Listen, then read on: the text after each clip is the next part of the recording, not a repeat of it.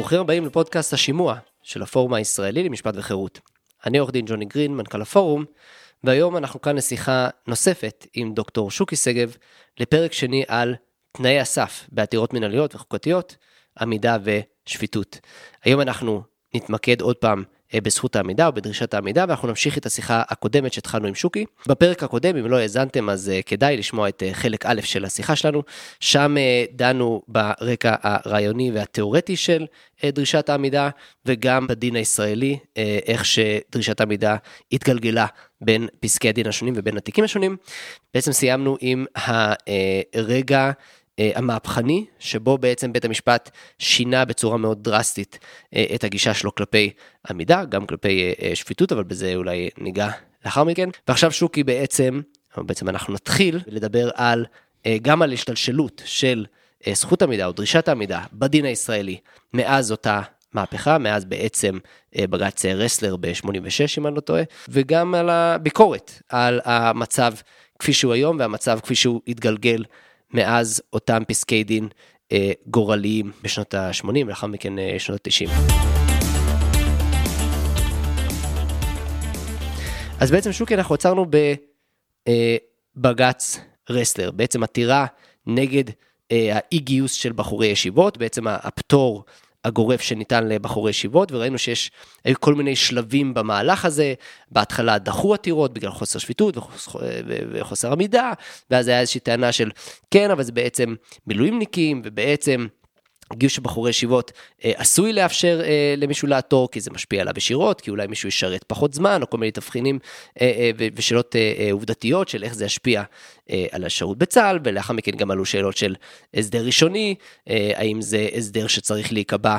Uh, כמובן uh, uh, בחוק, או שדי שזה, ששר הביטחון בעצם uh, משתמש בסמכות שלו להעניק פטור כפי, uh, כפי שנקבע בחוק, וכולי וכולי, וככה אנחנו בעצם מתגלגלים לפסק דין רסלר, לבג"ץ רסלר, עוד פעם אני לא טועה, אה, ב-86. שוקי, קח את זה מכאן.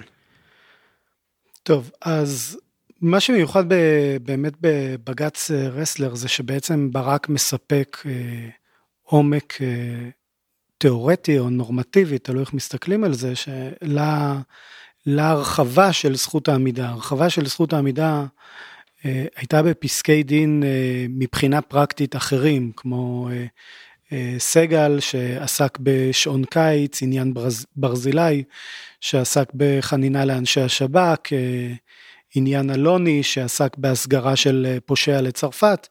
בכל אחד מהמקרים האלה בית המשפט, זאת אומרת השופטים הרחיבו את זכות העמידה ואפשרו בעצם לעותרים ציבוריים לבוא ולתבוע את האינטרס הציבורי אה, ולהביא את הסכסוך לפניהם, אבל לא היה שם עומק תיאורטי שברק בא מספק ברסלר. עכשיו זה דבר שהוא מאוד מעניין שברסלר אה, היום אה, היינו אומרים שמה שברק ברסלר הוא אולי אוביטר, אבל מבחינה, אם אנחנו מחלקים את זה ככה, אז באמת ברק שם נמצא בדעת יחיד. ויש לנו את uh, שמגר ובן פורת שבעצם אומרים, uh, אם uh, רסלר, העתירה שלו תתקבל, אז הוא בעצם יעשה פחות מילואים, ולכן יש לו זכות עמידה בגיוס של בחורי הישיבות. לעומת זאת, ברק אומר, קודם כל אני מסכים שלרסלר יש זכות עמידה לפי המבחנים המסורתיים. עוד פעם, צריך לזכור שלפי הבג"צים הקודמים לא הייתה לו זכות עמידה וזה לא נכון שהיה לו אה, זכות עמידה מבחינה מסורתית. אה, כי עוד פעם, הטענה של הבג"צים של שנות, של תחילת שנות ה-80 של רסלר, אמרו, אתה לא יכול להראות בעצם שאכן רסלר ישרת פחות, כלומר אין את הקשר הסיבתי בין העתירה לבין פחות מילואים לרסלר. אה, זה, זה השופ... המרכז של פסקי הדין ההם, שאי אפשר בעצם לחזות את העתיד, מה יקרה אם בחורי הישיבות אה, יתגייסו, אבל ברק בא ברסלר ובעצם אומר, אוקיי, גם אם לרסלר יש זכות עמידה במובן המסורתי, כמו ששמגר ובן פורת אה, מסכימים, צריך בעצם להיפטר מכל הדרישה הזאת של זכות העמידה.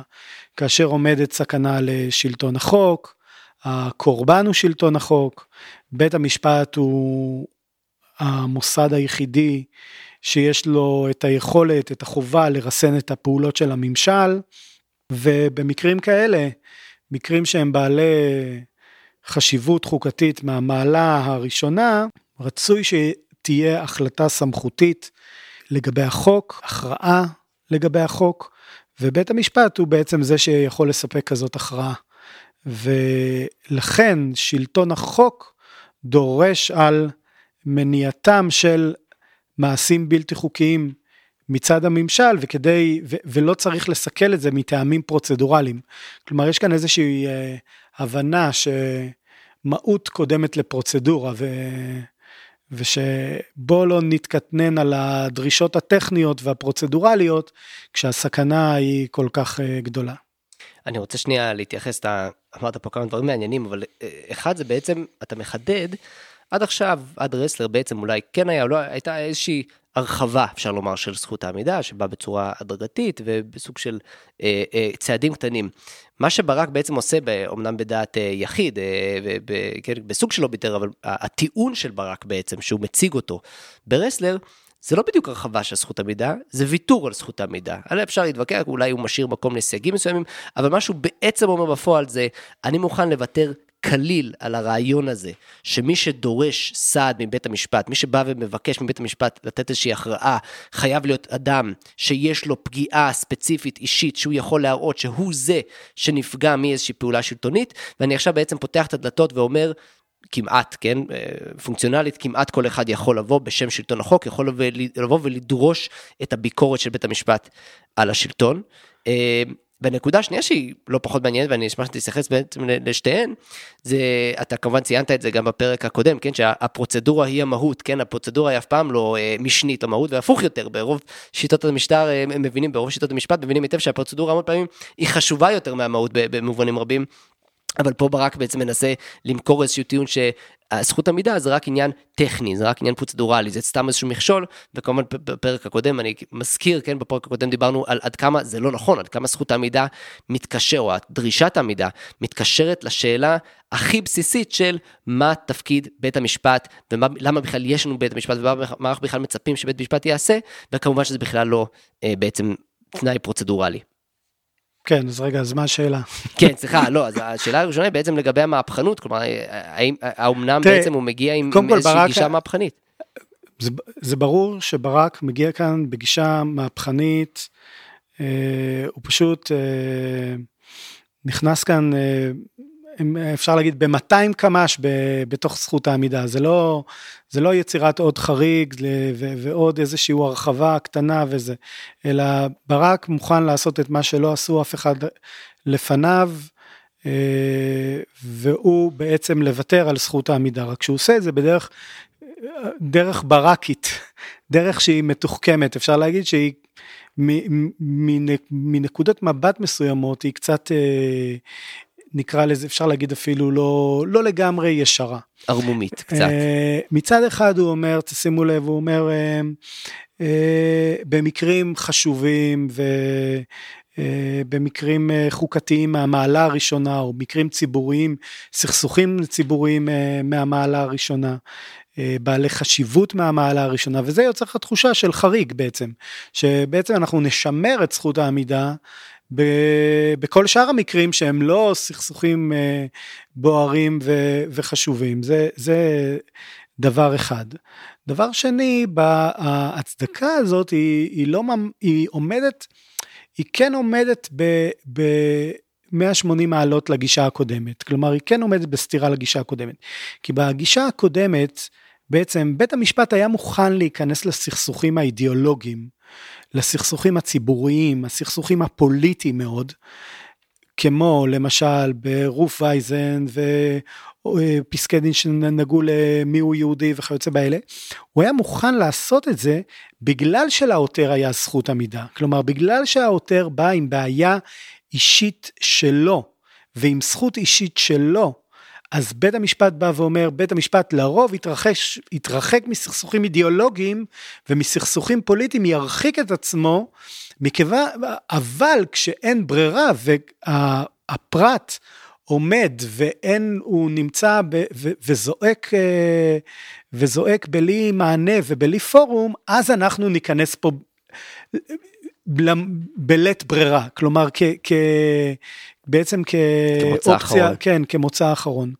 ו, ומה שברק עושה פה זה, זה אחרת, ומי ש...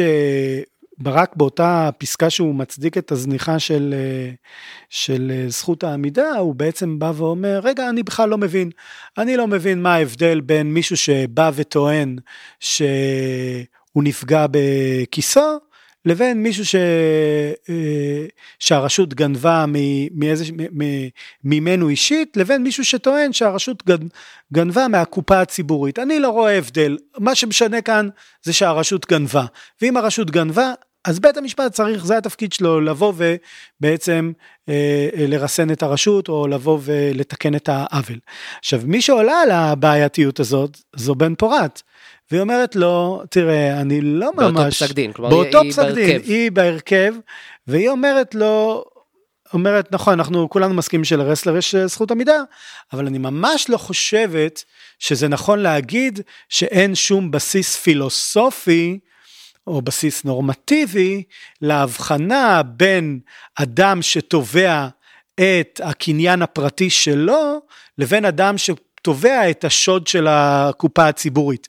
כלומר, בן פורת מבינה טוב מאוד, ש... והיא אומרת גם, היא אומרת בפורש, היא אומרת, זה אפילו לא, זה, זה, זה, אני חושבת שכאילו, זה לא אותו דבר, זה הדבר הזה של אדם שמתלונן על הבעיה שהרשות פגעה בו אישית, זה מקרה חמור יותר. מבחינתה של בן פורת שמצריך את ההתערבות השיפוטית, ואילו לצ... לעמדתו של ברק אין הבדל בין השניים. אתה, אתה מביא אותי ישר בדיוק לנקודה, לשאלה הבאה, שהיא, מה היו התגובות לזה? כלומר, בין אם זה מצד השופטים בהרכב, בין אם זה משופטים אחרים, בין אם זה מהקהילה המשפטית בכלל, אנשים הבינו כבר שברק עושה את המהלך הזה, או שזה נפל כזה כמו איזה עץ אה, באמצע, כן, יער שאף אחד לא שומע, זה, ואם כן, מה, מה היו תגובות? כמה דברים, אולי זה חשוב, אני, אני חושב שבכל הדברים האלה, וגם אני אה, מעודד את המאזינים, בסופו של דבר כדי להבין את המהפכה של ברק וכדי גם להבין את הנקודת מבט שמרנית, חייבים לחזור ולקרוא את הפסקי דין של פעם, חייבים לחזור ולקרוא ממש על מה הוויכוח היה ולרדת בעצם לוויכוח בין, ה, בין הצדדים. ובסופו של דבר, באותו פסק דין יושבים שלושה שופטים בסך הכל, שמגר, בן פורת ו... אה, וברק. ובעצם אנחנו, יש כאן מהפכה על ידי הרכב מאוד מצומצם של ברק, של, אה, של בית המשפט העליון, אולי הרכב, אה, הרכב בכיר, אולי הרכב חשוב, אבל uh, זה לא כל השופטים, כלומר, צריך לציין שבשלב הזה, ב-86 כבר השופטים של, uh, של הדור הראשון והשני, תלוי איך אתה מחלק את הדבר הזה, הם כבר פרשו, פרשו בתחילת שנות ה-80 עד, uh, זה כלומר ב-86 כשרסלר מגיע להכרעה, כבר אין לנו את הדור הבאמת של uh, אנשים שהניחו כאן את היסודות של המשפט החוקתי והמינהלי. אז זה דבר ראשון, צריך להבין שהאנשים שיכולים לבקר את ברק ולתת לו קונטרה, פשוט לא נמצאים שם. כבר לא בתמונה. כן, זאת אומרת, קונטרה של אלה שבנו את הגישה, לרוב מה שקורה זה שבמצבים כאלה קוראים לזה בית המשפט נמצא בתנועה. כלומר, כשעוברים השיפט הזה בין המצב של שנות ה-70 עד שנות ה-70 למצב החדש של שנות ה-80, אז לרוב מתרחש כאשר יש בעצם אה, עדיין שרידים לגישה הקודמת. אז באותו שלב של 86 כבר אין שרידים, שאין שופטים ש, ש, שאפשר לבוא ו... ו ויאתגרו את ברק כי הם אלה שבנו את הגישה הקודמת.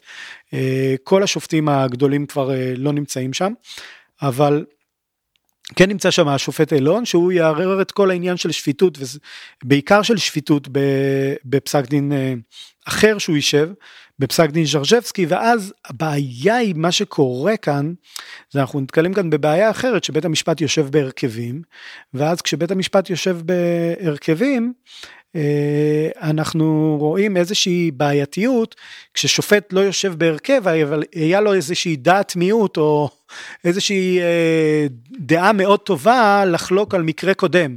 אז עכשיו בז'רז'בסקי אילון מתחיל לעלות ולפתוח מול ברק את כל הגישה של ברק לגבי אה, שפיטות ו- ו- וסבירות גם, מה שבאחרונה אה, שר המשפטים אה, יריב לוין אה, ציטט את אילון, אילון אה, בז'רז'בסקי הוא מבקר את ברק גם על שפיטות, גם על, זכות, גם על, על אה, סבירות ושם גם הדו שיח ביניהם הוא מאוד חריף, אבל שוב פעם, זה, זה מראה לנו, זה מראה לנו איזושהי, שחוזרות אלינו הבעיות המבניות בעצם של בג"ץ, ש, שהיום אנחנו אה, מתמודדים איתם.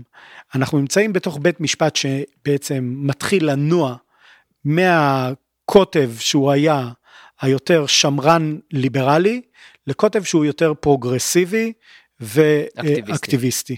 אז, ו, ואז כל המצב הזה של ההרכבים הוא בעצם לא מאפשר בעצם איזשהו סינכרון שבלימה של הגלים האלה של המהפכה של אה, הברקית, נקרא לזה ככה, המהפכה השמגר ברקית. כמו שאתה אומר, זו נקודה חשובה, ואמרת את זה בהתחלה, שפה כל התיאוריה הזאת של ברק היא מוצגת בדעת יחיד, שבעצם רוב ההרכב לא מצטרף אליו, אה, וברמה הטכנית לפחות זה, אין פה שום הלכה מחייבת, כלומר עצם הביטול של, אה, אה, של דרישת המידע בפסק דין הזה, ב-86 ברסלר, לא מייצר אפילו שום הנחה, אין לי שום ספק שאנחנו נראה שלאחר מכן, אני מניח שברק יתייחס לזה כהלכה מוגמרת לכל דבר, אבל אני אשאל רגע עוד שאלה אחת לפני שנתקדם. לא רק ברק, גם שופטים כן, אחרים, כאילו ברגע שדבר כזה כבר הוא נמצא כבר על השולחן, וכבר, אתה יודע, ברגע שהרחבת, ברגע שהרחבת, וכבר יש גם בסיס, אז עוד פעם, המצב הזה שהוא, אה, שבעצם אתה יוצא לך איזשהו אה, חמקנות כזאת אה, באמצעות, אתה יוצר הלכה, חמקנות חוקתית, בלי להתעמת עם ה... עם הפסקי דין של הדור הקודם, בלי להפוך אותם בצורה מפורשת, אפילו ברסלר ברק אפילו מזכיר את חלק מפסקי הדין שהם היו, הוא היה אמור להתעמת איתם כ... יש לו את פסק דין בקר שהוא כן אה, מאזכר אותו וכן זה ברור שהוא, שהוא לא מסכים איתו, אבל בוא נאמר שפסקי אה, דין כמו רוף וייזן ושליט ואחרים שהיו למעשה בעצם הוא היה צריך להתעמת איתם כ, כאיזשהו תקדים אה, מחייב, אז הוא כמובן מביא אותם לתמיכה בעמדה שלו, מכיוון שהוא מגיב בדעת יחיד. אין לנו גם את המצב הזה, אין קונטרה, שאין קונטרה, בדיוק, הרי מה קורה כשיש... הוא לא צריך לשכנע אף אחד כשיש, להסכים איתו בפסק דין. כי, כי הוא נמצא בדעת יחיד. כן. ה... ברגע שיש לך להפוך הלכה, מה זה אומר להפוך הלכה? לרוב, מי שלא רוצה, לה... אנחנו רואים את זה עכשיו בארצות הברית, מי שלא רוצה להפוך את ההלכה, הוא זה שאומר לך, תקשיב, אתה, אתה לא מסכים עם ההלכה, אוקיי, אבל עדיין אתה לא יכול לעשות מה שבא לך, אתה עדיין צריך לכבד פה תקדימים. ואין מישהו שיבוא ויגיד ברק, רגע, ככה לא כותבים, לא קוראים את uh, שליט, וככה לא קוראים את רוף וייזן. עצם האקט של, מה, שאתה בעצם אומר, וזה זה כן נקודה שכל כך חשוב להת, להתעכב עליה, זה סותר שתייה טיפה מהנושא, כי זה רחב יותר, אבל שווה להתעכב. קודם כל, דעת מיעוט או דעת יחיד בפסק דין, אין לו משקל משפטי. כמוהו כ... יש לו משקל שכנועי, אולי יש שם טיעונים טובים. כמוהו כ... מאמר אקדמי כמוהו כגרפיטי על הקיר בסאבווי. כלומר, חלילה לא, לא, אה, לא מזלזל בהשקעה הרבה ולפעמים יש פניני חוכמה אמיתיים בדעות מיעוט, אבל מבחינת משקל תקדימי של הלכה שנקבעת על פי משפט, זה כלום. ו, ויש סיבה שזה ככה, כלומר אחת הסיבות שזה ככה, זה הרי אתה יכול לכתוב כל מה שעולה על דעתך בדעת מיעוט או בדעת יחיד, ואתה לא צריך לשכנע אף אחד אחר בהרכב, אין רוב אפילו, אפילו השלושה שופטים הזעומים שישבו איתך בהרכב, אפילו הם לא אה, בהכרח הסכימו איתך על הדבר הזה, והנה לאחר מכן, מה שאנחנו רואים שקורה שוב ושוב וכמובן בהמון מקרים אחרים, זה שבעצם יש איזושהי אה, אה, העמדת פנים של הנה, יש לנו פה הלכה חדשה, הנה יש פה איזשהו כלל חדש שנקבע, שבעצם מבחינה משפטית, טכנית, דוקטרינלית, לא נקבעה שום הלכה חדשה. אני רוצה רגע להתייחס, אה, לחזור, להחזיר אותנו חזרה לנושא הזה, שאלה אחת לפני ש... אה, שאלה וחצי לפני שנמשיך. ברמה השוואתית, יש לנו דוגמאות אחרות של, של פנומנן כזה, של, של תופעה כזאת, שיש אה, אה, ביטול כל כך אגרסיבי של זכות העמידה, של שופט עליון, או אפילו מחוקק, או מי שזה לא יהיה, שבא ואומר, תקשיב, אומר את זה בצורה שברק בעצם אומר את זה שבדת מיעוט ברסלר, שתשמעו, במקרים חריגים אבל בעצם לשיקול דעת מוחלט של בית המשפט, אנחנו יכולים לוותר לגמרי על זכות המידע, אם יש פגיעה משמעותית בשלטון החוק, אם יש פגיעה, יש סכנה ממשית וכולי וכולי, אה, בית המשפט יכול לדון בעניין אפילו אם אין שום אה, אה, צד שנפגע. יש לנו דוגמאות כאלה? הדוגמה הטובה ביותר זה בית המשפט של וורן. בגדול, בית המשפט הברקי, בית המשפט של ברק, זה בית המשפט של וורן. אני, אני מבהיר אה, למאזינים, בית המשפט של וורן זה בית המשפט של הנשיא, נשיא בית המשפט העליון האמריקאי ארל וורן, שנות ה-60, מ-53 עד 1969. אה, זה בית משפט, אה, כן, זה בית המשפט המהפכני של, של ארצות הברית, עם גישה מאוד פרוגרסיבית, הופך כמעט הרבה מאוד הלכות אה, של המשפט החוקתי האמריקני, חלק אה, ניכר מהם זה ההלכות שמה שנקרא היכל התהילה של המשפט החוקתי האמריקני וגם אה, רפורמה בזכות העמידה באותן תקופות, זה הרחבה של זכות העמידה, אפשר לראות יותר אה, באותה תקופה, עוד פעם, זה לא גישה ברקית, ברק הולך יותר קיצוני גם מבית המשפט של וורן, כלומר, אבל בית המשפט של וורן בפירוש מפגין גישה של בית משפט שאמור להיות מנוע לשינוי חברתי, וכדי שבית המשפט יוכל להיות מנוע לשינוי חברתי, כמו בפסק דין בראון versus board of education, אה, זה כבר לא בית המשפט של וורן כשזה רוב uh, versus וייד, אבל זה, זה בית המשפט של ברגר, אבל בגדול, כשאתה רוצה לטפל בסכסוכים ציבוריים, הדבר הראשון שאתה צריך uh, לטפל בו זה זכות העמידה. כי זכות העמידה בעצם מסננת את המקרים שיכולים להגיע אליך, והיא מגבילה אותך, היא מגבילה את מרחב התמרון של בית משפט שהוא רוצה לעשות שינוי, בית משפט לרוב זה יהיה בית משפט פרוגרסיבי, גם בית משפט שמרן שרוצה לעשות שינוי, זכות העמידה פועלת נגדו, רק שאז הרבה פעמים אתה תצטרך לכבד את זה. דרך אגב, סתם אם אנחנו נעשה הקבלות למה שקורה עכשיו בארצות הברית, אה, יש אה, עכשיו נדונה הסוגיה של אה, affirmative action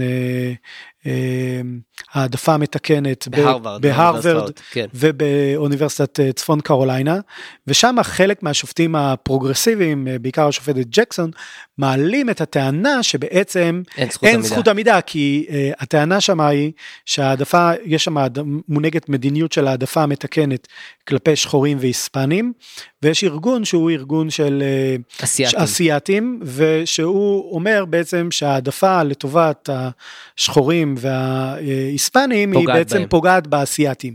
הנקודה היא שהם לא הביאו אה, באמת אה, אה, הם לא המחישו את הפגיעה, איזה, איזשהו, איזושהי אסייתים שיבואו ויתלוננו שהם לא יתקבלו בגלל שמונהגת כזאת אה, מדיניות. אז זה מראה לנו שוב פעם שזכות העמידה היא איזשהו שסתום. או איזשהו מסנן, שהוא בסופו של דבר הוא, הוא מגביל את היכולות של בית המשפט. עכשיו, אם אתה מעוניין להגביר, להעצים את בית המשפט, זה הדבר שאתה תטפל בו, ואם אתה, ועוד פעם, זה יכול להיות, אה, השתמשו בזה, בין אם השתמשו בזה, יכולים להשתמש בזה שמרנים, יכולים להשתמש בזה אה, פרוגרסיביים, השאלה היא לאיזה מטרה. אבל זאת אומרת, אבל מבחינה השוואתית, כן יש לנו דוגמה מסוימת, דוגמה מוגבלת, כי יש לנו את המודל הזה של, אה, של בית המשפט של וורן נכון, בית המשפט של וורן, ה... בדיוק, בית המשפט של וורן, בדיוק פתח את השערים שלו והראה איזשהו, איזשהו אה, סימפתיה או אמפתיה לעתירות כאלה, עתירות של אזרחים מודאגים, עתירות של משלמי מיסים או דברים כאלה. עוד פעם, צריך לזכור שבארצות הברית הדרישה לזכות עמידה זה מתקשר למה שדיברנו עליו בפרק הקודם, הדרישה לזכות עמידה בארצות הברית נמצאת ב... לפחות לפי הפרשנות הקונבנציונלית, היא נמצאת בחוקה האמריקנית עצמה, כלומר בסעיף 3 אה, שמדבר על מקרים ומחלוקות. cases and controversies, כן, כן אז, ציינו את זה גם בפרק הקודם. אז זהו, אז, כן. אז, אז, אז מלכתחילה, אז אתה לא, אתה לא ממש יכול לוותר על זה, כלומר, אלא אם כן אתה רוצה עכשיו להפוך את כל ה-200 שנים של תקדימים, שצריך לזכור, פסק דין מרבורי, אני לא יודע אם דיברנו על זה, אבל פסק דין מרבורי, יש שם דרישה לקונקרטיות של, ה... של הפגיעה, של, של הפגיעה, של ה... אבל לא... אני אז- לא רוצה להתעכב יותר מדי, אבל בעצם אני, אני, אני רוצה להבחין את זה, כי ה- אמנם יש את המודל הזה של בית המשפט של וורן, ואולי הוא היחיד שמתקרב הכי הרבה לעניין הזה של הרחבת זכות העמידה, אה, שברוב המקרים, אני חושב ששווה לומר, ואני חושב שזה חשוב, אתה יכול לומר אם אני טועה, אבל ברוב המדינות הדמוקרטיות שאנחנו מכירים היום, אין, וקשה מאוד למצוא הרחבה שכזאת של זכות העמידה באותה מידה. אפילו אם נשים בצד את השאלה ההשוואתית הרחבה הזאת, ואני, בוודאי יש מדינות כלשהן בהן יש אה, הרחבה מסוימת של זכות העמידה, זה אה, אין ספק. אה, אפילו דוגמה הזאת של בית המשפט של וורן, אני חושב שתסכים איתי, זה לא מגיע לאותה רמה ולאותה מידה, בטח שלא באותה בוטות, כלומר, בטח שלא בצ- בצורה עד כדי כך מפורשת, כמו שעשה את זה ברק ברסר, וכמו שקורה היום בישראל, בין היתר בגלל הדרישה החוקתית הזאת. אגב, זה מתקשר לנקודה אחרת, המון פעמים נהוג בישראל, אין חוקה כתובה. אה, נהוג לומר בישראל, אין, אין חוקה כתובה ולכן אה, אה, אה, אה, אין מגבלות על השלטון, אין מגבלות על המחוקק, אין מגבלות על הרשות המבצעת, אבל שוכחים לציין שהחוקה הכתובה בישראל גם אין מגבלות על בית המשפט, כלומר החוקה היא אמצעי גם להגביל את בית המשפט ואת השיקול דעת של בית המשפט, וזו בעיה שיש לנו פה גם על השיקול דעת של בית המשפט, אז הנה דוגמה, כי בחוקה האמריקאית בכל זאת בסוף יש דרישה מאוד קונקרטית ל-cases and controversies, למקרים ומחלוקות, כלומר ברור שאמורה להיות מחלוקת כלשהי בין צד אחד לצד שני, בין פרט שנפגע לבין השלטון, ואפילו עם כמה שלא עושים קווץ' ומעקמים את הדרישה הזאת, זה הרבה יותר קשה לעקם את זה ברמה ש, אה, אה, שקרה אה, אצלנו. כן, רק אגיד שבהחלט חלק מהשופטים, אם אתה, אם היה לנו שופטים שמרנים, ואם היה לנו בכלל אנשים שמעוניינים ל, לבנות פילוסופיה שמרנית משפטית, אז הם היו מאתרים את אותם אמירות שבעצם זכות העמידה היא חלק מהדרישה של סעד למען הצדק. אה, כלומר חלק מאותו, מאותו מונח שנמצא היום ב-15ג בחוק יסוד השפיטה וכן אפשר היה להגיע, זאת אומרת אה, היינו מגיעים למקום די קרוב למקום האמריקני רק שעוד פעם כשברק מתעמת לגבי זכות העמידה אין לו בעצם זה מול שער ריק. זה לא מול אגרנט ולא ש, שכתב פסק דין מירון שאפשר לבקר אותו על אה, אה, אדם שרוצה לעבוד בשבת אה, ופונה ל, לרש... שלא רוצה לעבוד, לעמוד, לעבוד בשבת ופונה לרשות השידור ועל זה שהיא אה, עותר נגד זה שהיא אה, משדרת בשבת ושם אגרנט דן על עמודים על עמודים על, אה, על אה, זכות העמידה וזה אז עוד פעם ברק אה, לא לא, מת, לא, לא ממש מתמודד עם, ה... עם, אה, נניח אם, אם היה שם שופט שהיה בא ואומר לו רגע אבל לנו נתונה סמכות לפי 15ג שזה סעד למען הצדק והשופטים המוקדמים מושכלות ראשונים היא שסעד למען הצדק זה בעצם נמצאות דרישות הסעד הסף צעד למען הצדק זה לא פתוח זה לא זה אלא שפיטות אה, 1951 אה, פסק דין אה, ז'בוטינסקי. עוד כל מיני דרישות של אה, של אה, מבחני הסף נמצאים בסעד למען הצדק ואז ואז ברק היה צריך לענות להם. עוד פעם לכל דבר יש לברק תשובות אבל זה, זה בעיקר כאן עניין של פילוסופיה. ברק בעצם מביא את הטיעונים ו, ומוריד אותם לפי מה שהם אה, נוחים לו. בעיקר נוח לו להשיג לצייר את אה, זכות העמידה כאיזושהי דרישה טכנית, אה, פורמלית. למנוע עומס על בית המשפט. כי ברגע שאתה בא ואומר רגע למה צריך את זכות העמידה זכות העמידה מונעת עומס. כן, שזה אז- לא נכון. ש, כן אז אם זה רק עומס אז אולי יש לנו אמצעים אחרים.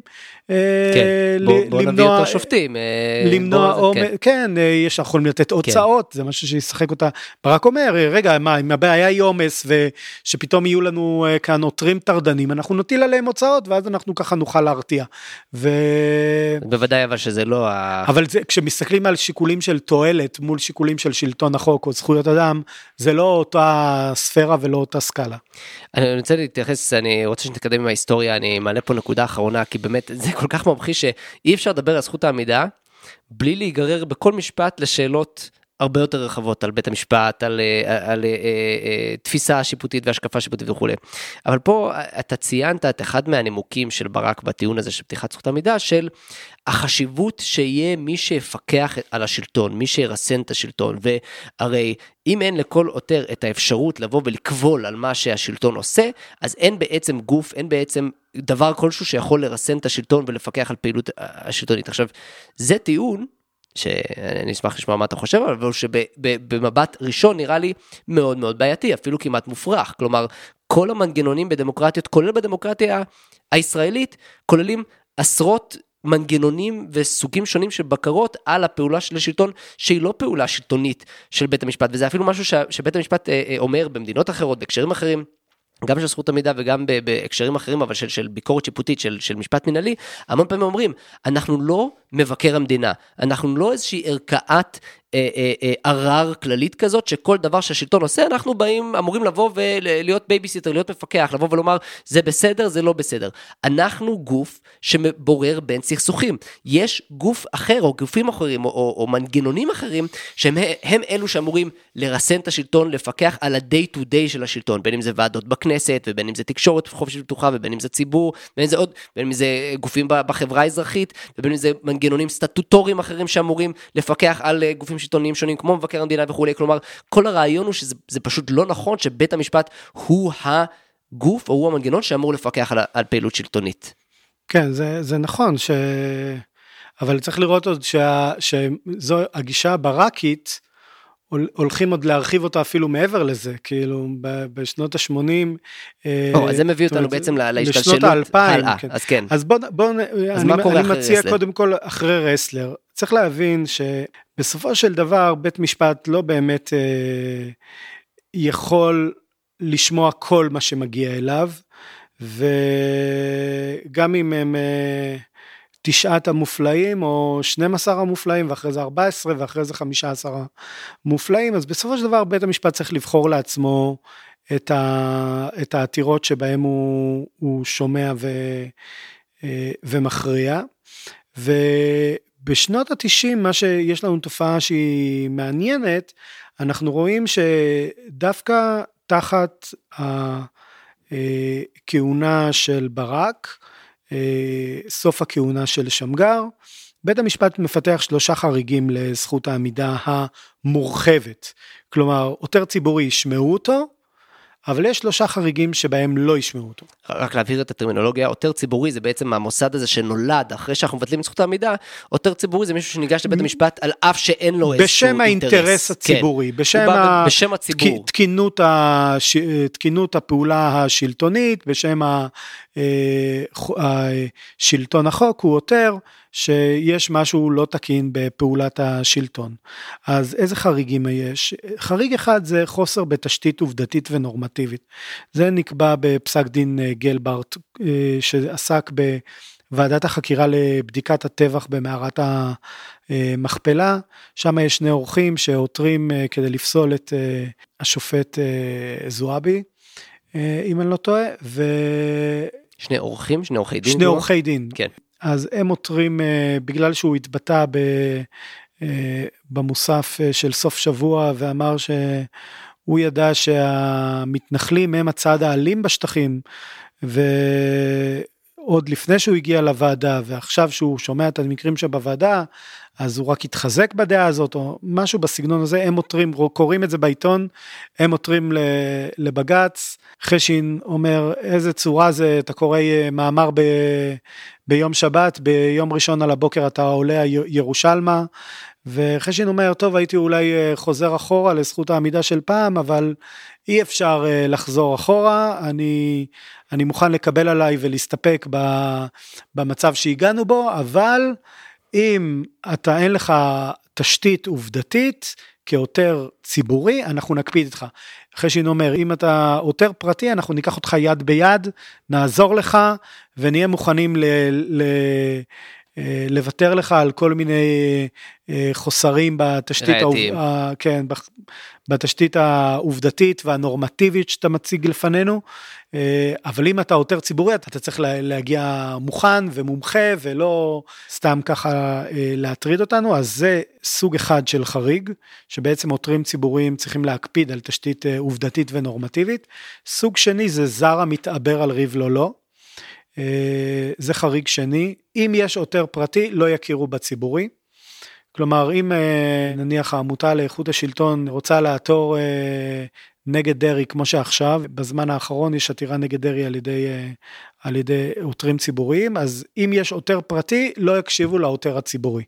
זה, זה בעצם החריג, זאת אומרת, מה שצריך לעשות העותר היא- הציבורי, הוא צריך לשכנע את העותר הפרטי לעתור, אבל הוא לא יכול להיכנס לנעליו וזה להיות, להתנהג בגישה פטרנליסטית כזאת. כמו שאמרת, ש- אם, אם העירייה משפצת את הרחוב שלי והיא רוצה לגבות יותר ארנונה מכל הרחוב שלי, אז, אז מי שיכול לעתור על הדבר הזה זה דיירי הרחוב שצריכים לשלם יותר ארנונה על, על הדבר שלהם, נגיד, בין היתר, אבל לא, לא, לא אה, עתירה, לא אה, עותר ציבורי שיבוא ויאמר, אני עותר בשם אה, הציבור בשם או משהו כן. כזה.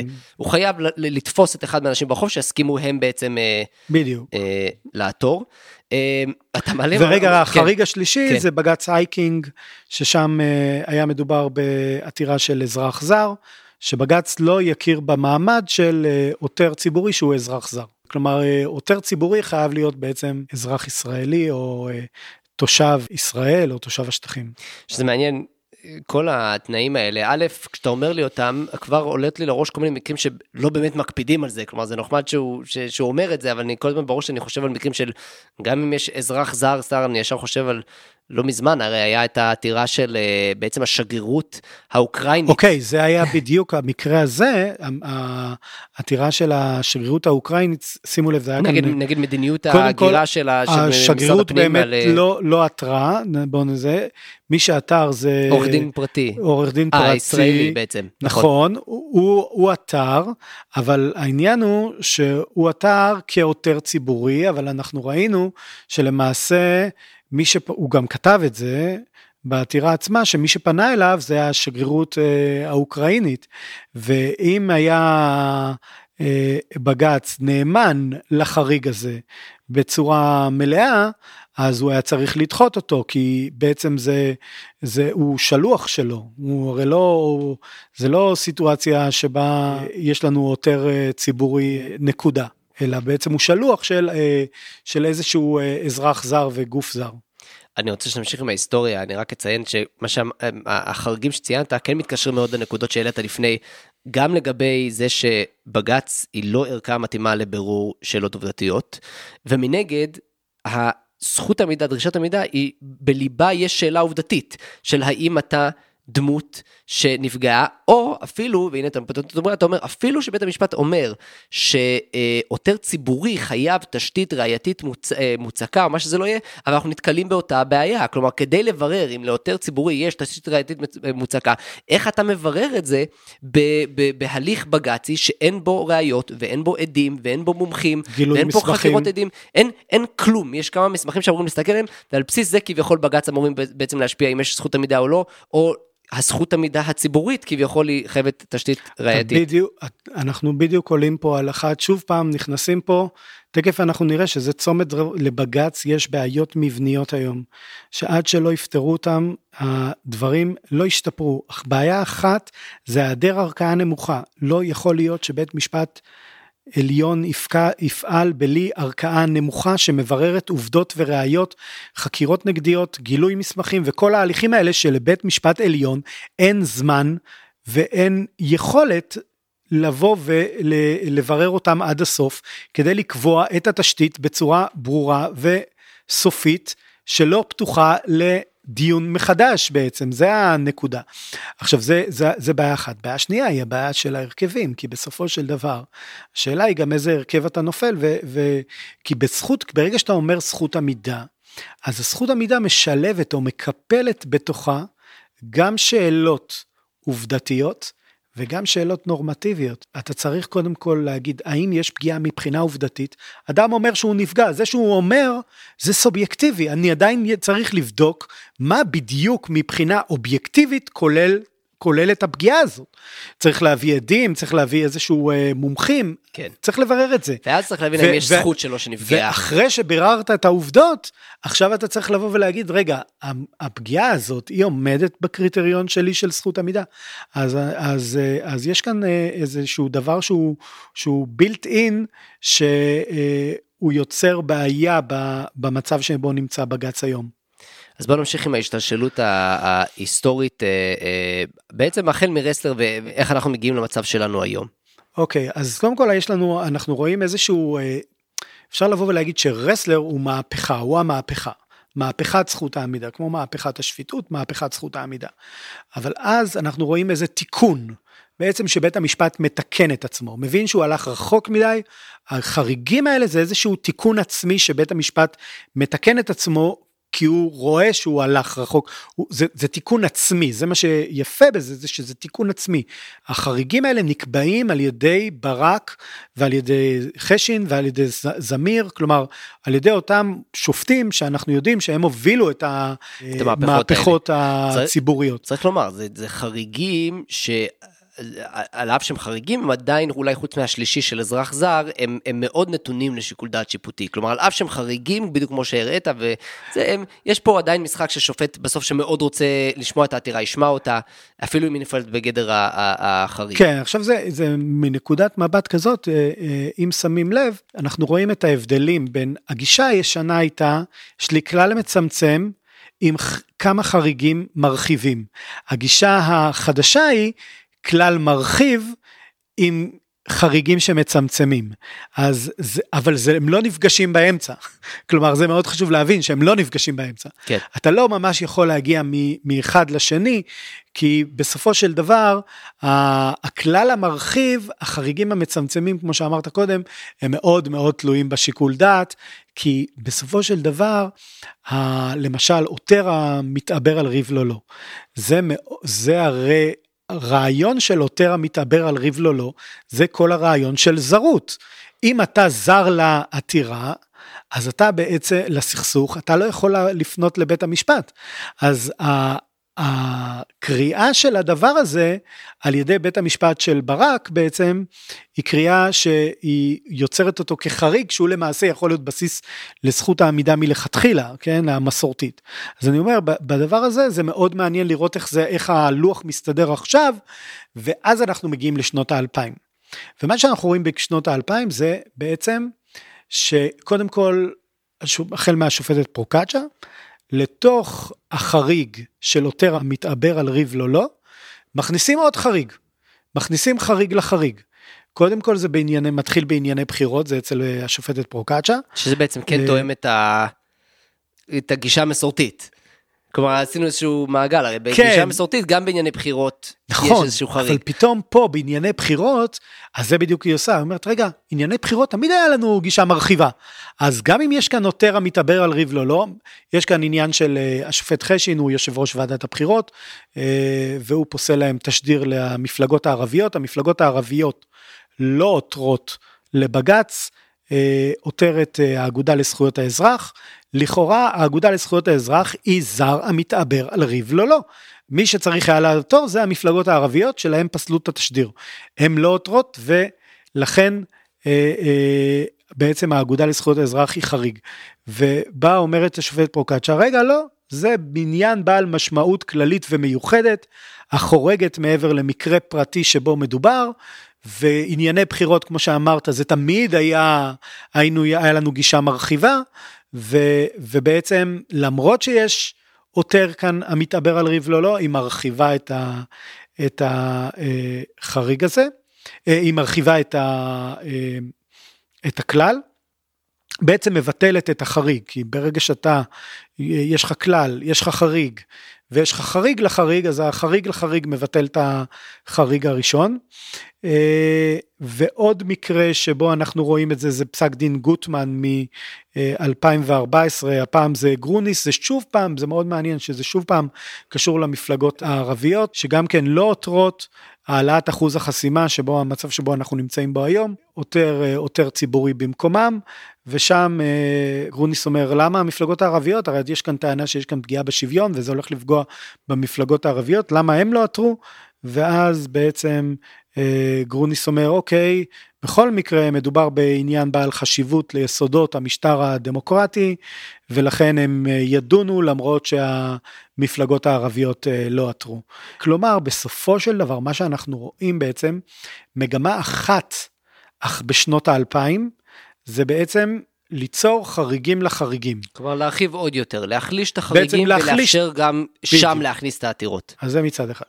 מצד שני אנחנו רואים יש כמובן ביקורת ציבורית קשה על זכות העמידה הרחבה, לא ניכנס לביקורת הציבורית הרחבה הזאת, אבל ביניהם פרופסור מני מאוטנר למשל כותב שזה בעצם יצר מצב שבית המשפט מזוהה כסניף של מרץ וכיוצא באלה דברים, אז יש, יש ביקורת ציבורית וגם מגיעים השופטים השמרנים, ובהתחלה הם מגיעים אחד-אחד.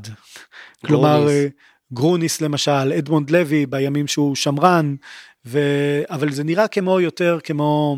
זה ספורדי. Uh, בדיוק, ספורדי, יותר כזה דון קישוטי כזה, צריך להרחיב את זכות העמידה, וזה כמו איזשהו פרויקט יחיד שלא ממש זוכה לאיזושהי הצלחה גדולה, אבל כן אנחנו רואים בהקשרים האלה איזשהו ניסיונות לצמצם ולהחזיר דברים לאחור. יש פתאום מתוך בית המשפט שומעים את הביקורת שבכל זאת היא נשמעת אה, בציבור, היא נשמעת גם בציבור האקדמי, כלומר בציבור המשפטי המקצועי והאקדמי, והיא גם מאופיינת על ידי המחשבה המסורתית, כלומר אילו היינו מביאים את אגרנט או את זוסמן, לא יודע מי, כנראה שהם היו משמיעים ביקורת אה, אה, דומה ופתאום יש לנו איזשהו חזרה של, ה, של הביקורת הזאת עכשיו בדור החדש?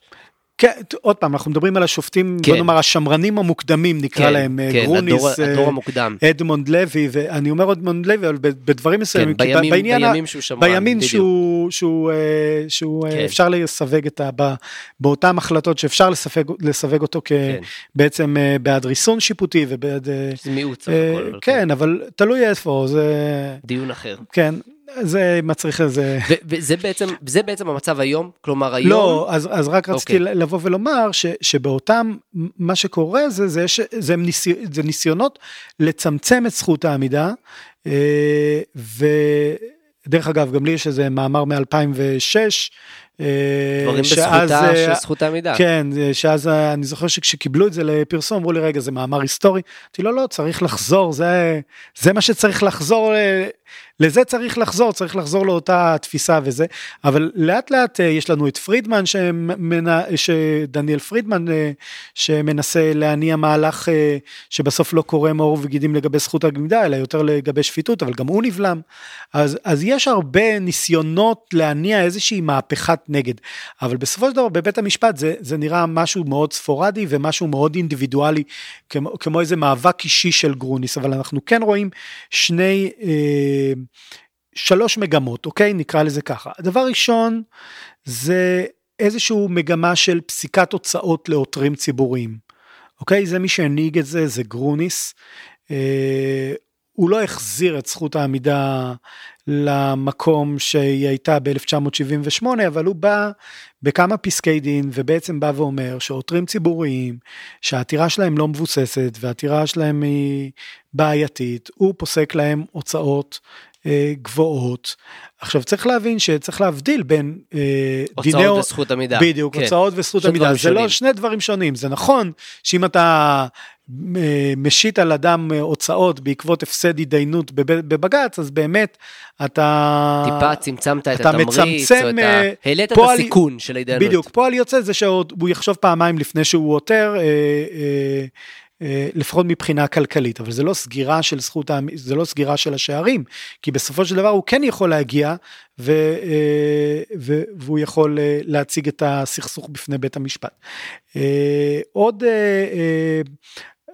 כמובן שהרציונל שגרוניס בא ואומר, שימו לב, פתאום הוא אומר להרתיע פונים שפונים ציבוריים בעתירות חסרות שחר, שזה בעצם מה שברק אמר ברסלר, אמר רגע אם, אה, אם עדיין יבואו אלינו ויטרידו אותנו בעתירות ריקות מתוכן, עדיין יש לנו את הכלים של אה, אה, של הוצאות שאנחנו יכולים לתת.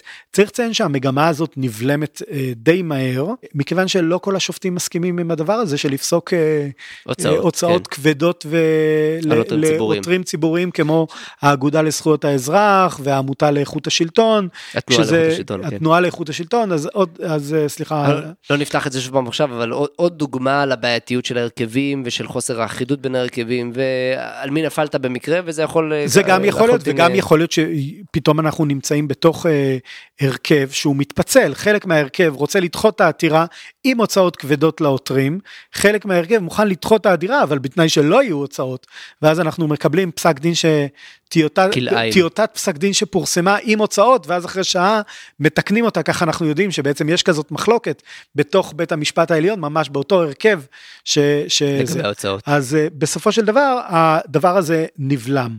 עוד דבר, ש, אה, עוד מגמה שנבלמת, זה המגמה שבעצם, שגם כן של גרוניס, שמציע לצמצם את זכות העמידה, לפחות אה, בנושאים מסוימים, כמו ענייני פרס ישראל. הוא טוען זה מתאפיין העתירות שם בפרס ישראל מתאפיינות בחוסר פרגון ושאנשים מנסים לשלול את הפרס מאחרים אבל לא תובעים את הפרס לעצמם. אז גרוניס אומר זה סיטואציה שצריך לבוא ולהחזיר את אה, זכות העמידה שדרשה פעם שהעותר אה, בעצם מבקש משהו לעצמו, שהעתירה תהיה, שהעותר יהיה עם אינטרס ישיר אה, בעתירה, ועוד פעם, גרוניס פוסק גם הוצאות uh, בהקשר הזה, הוצאות כבדות, השופטים האחרים שיושבים איתו בהרכב, ארבל ומלצר אומרים לו, רגע, רגע, רגע, לדחות, אנחנו מסכימים. לבוא ו... ולתת הוצאות כבדות, כי באמת אדם ש... ש...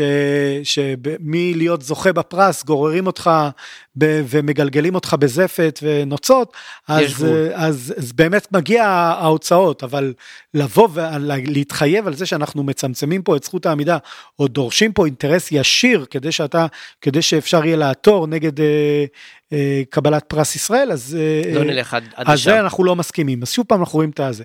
ומה שאנחנו רואים בעוד דבר, המגמה השלישית שהיא הכי מעניינת, זה בעצם הרחבת החריג של העותר המתעבר על ריב לא לא, זה היה דווקא בערעור על בית המשפט לעניינים מנהליים, בג"ץ אה, ערעור שנקרא איגוד האינטרנט הישראלי, ששם יושבים לנו דווקא שני שופטים שמרנים, פתאום הרכב שמרן, גרוניס וסולברג. והשופט השלישי הוא פוגלמן, שופט מרחיב.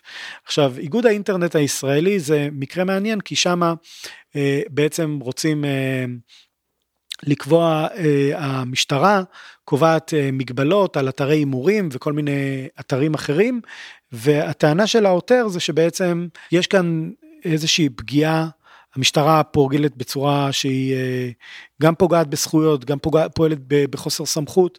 הנקודה היא שאיגוד האינטרנט הישראלי הוא עותר ציבורי, והשופט בערכאה בבית המשפט המחוזי באה ואומרת אוקיי זה עותר ציבורי אנחנו מקבלים אותו כעותר וכאן בא סולברג ובעצם פותח את, ה, את, ה, את הסוגיה הזאת ואומר רגע רגע רגע יש לנו אבל את בעלי את הבעלי האתרים הם היו יכולים לעתור.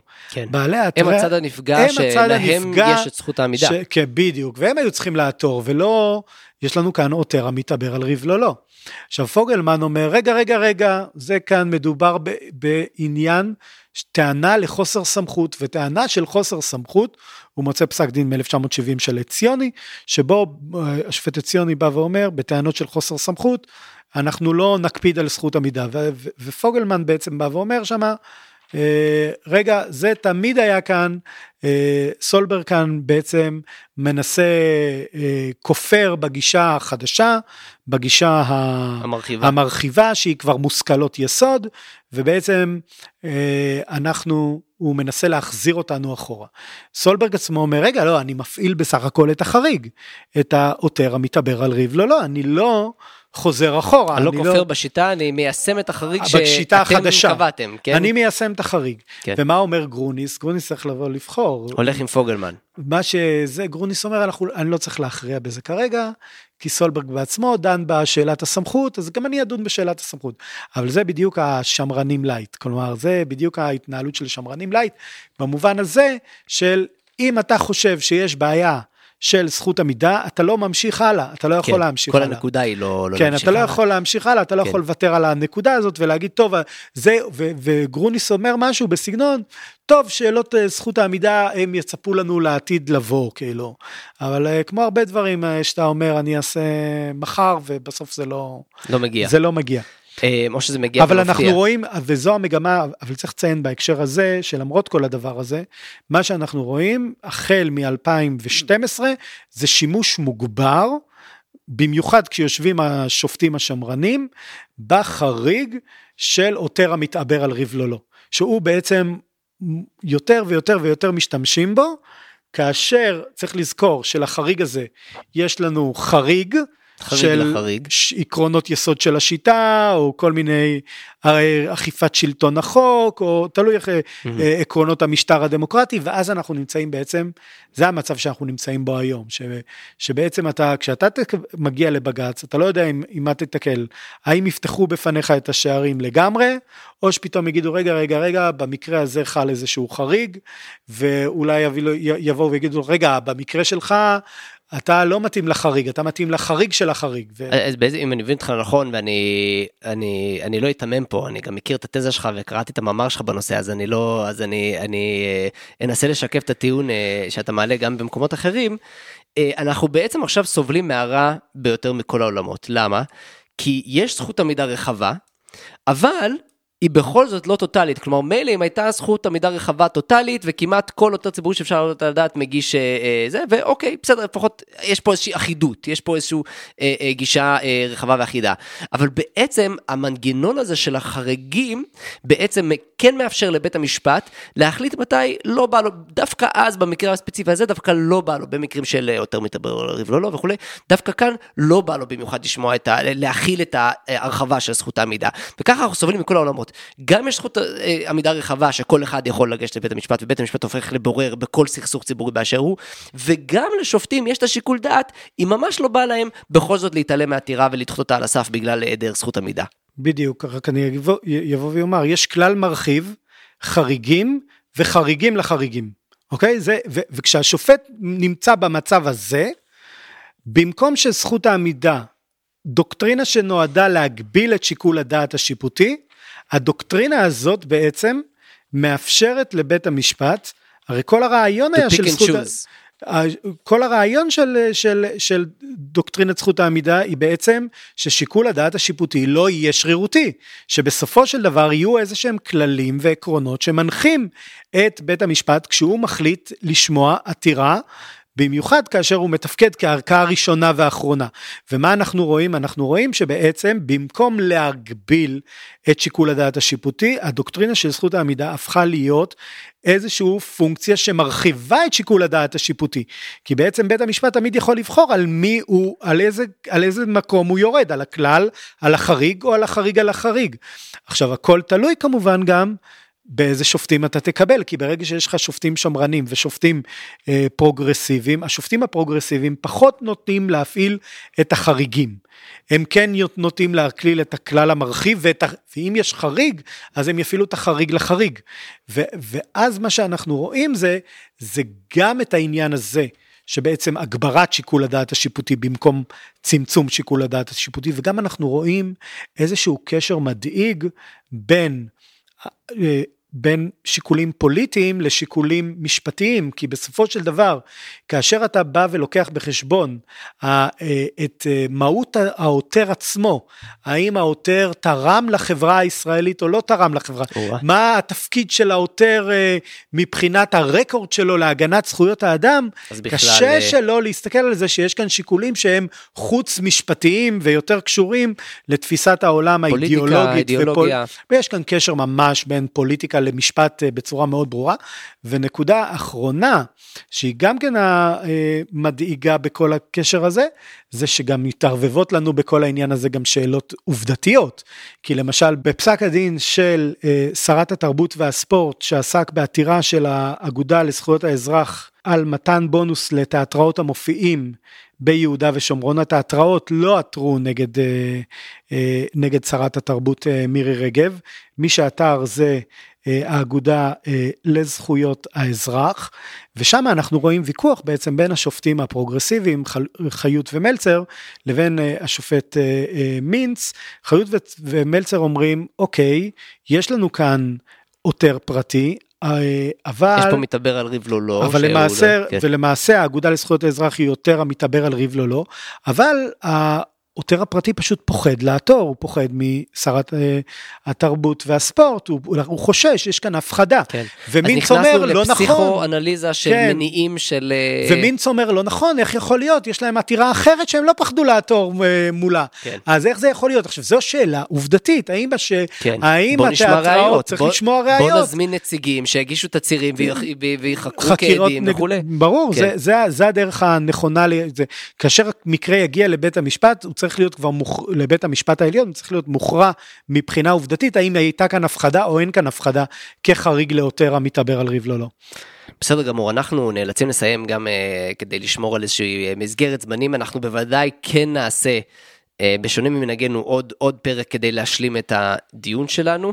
אני אתן שני טיזרים, אני בטוח שהפרק האחרון, כן, הבא שלנו והאחרון נראה לי בסדרה הזאת של uh, תנאי סף, uh, גם ידון בשאלת השפיטות וכל הרעיון הזה, וגם ברעיון אחר שכמובן קשור גם לשפיטות וגם לזכות המידע, אה, שזה הקשר בין תנאי הסף לבין הרחבה או הרחבה של כל מיני עילות משפטיות אחרות, כמו עילת הסבירות אה, ודוגמאות אחרות. כלומר, עצם זה, כשאתה מרחיב את עצם היכולת של ביקורת שיפוטית על החלטות מנהליות, כשאתה מרחיב את העילה שלפיה בית המשפט אה, אה, אה, יכול להתערב בהחלטה מנהלית, באופן טבעי אתה בעצם גם מרחיב את זכות העמידה המשפטית לפחות ואת, ואת שאלת השפיטות, אבל אלו דברים שאנחנו נדון בהם אה, אה, בפרק הבא, אז תודה רבה שוקי. תודה, תודה שהזמנתם אותי. Uh, לסיום, תודה רבה לכל המאזינים. אני אזמין אתכם להצטרף לפורום הישראלי למשפט וחירות, לעשות לנו לייק לעמוד הפייסבוק, להצטרף לטוויטר, ולהצטרף כחברים באתר שלנו ב-lawforum.org.il. אנחנו תמיד נשמח לפידבק, uh, uh, המלצות, נושאים מר- מרואיינים, הצעות לפעילות של הפורום וכל דבר אחר. לבסוף אני אזכיר, הפורום לא נוקט עמדה רשמית בסוגיות אקטואליות ואינו תומך במהלכי מדיניות ספציפיים. כל עמדה או דעה המוצגת במסגרת הפעילות שלנו היא של מביע העמדה או הדעה בלבד. זהו, נשתמע בפרק הבא.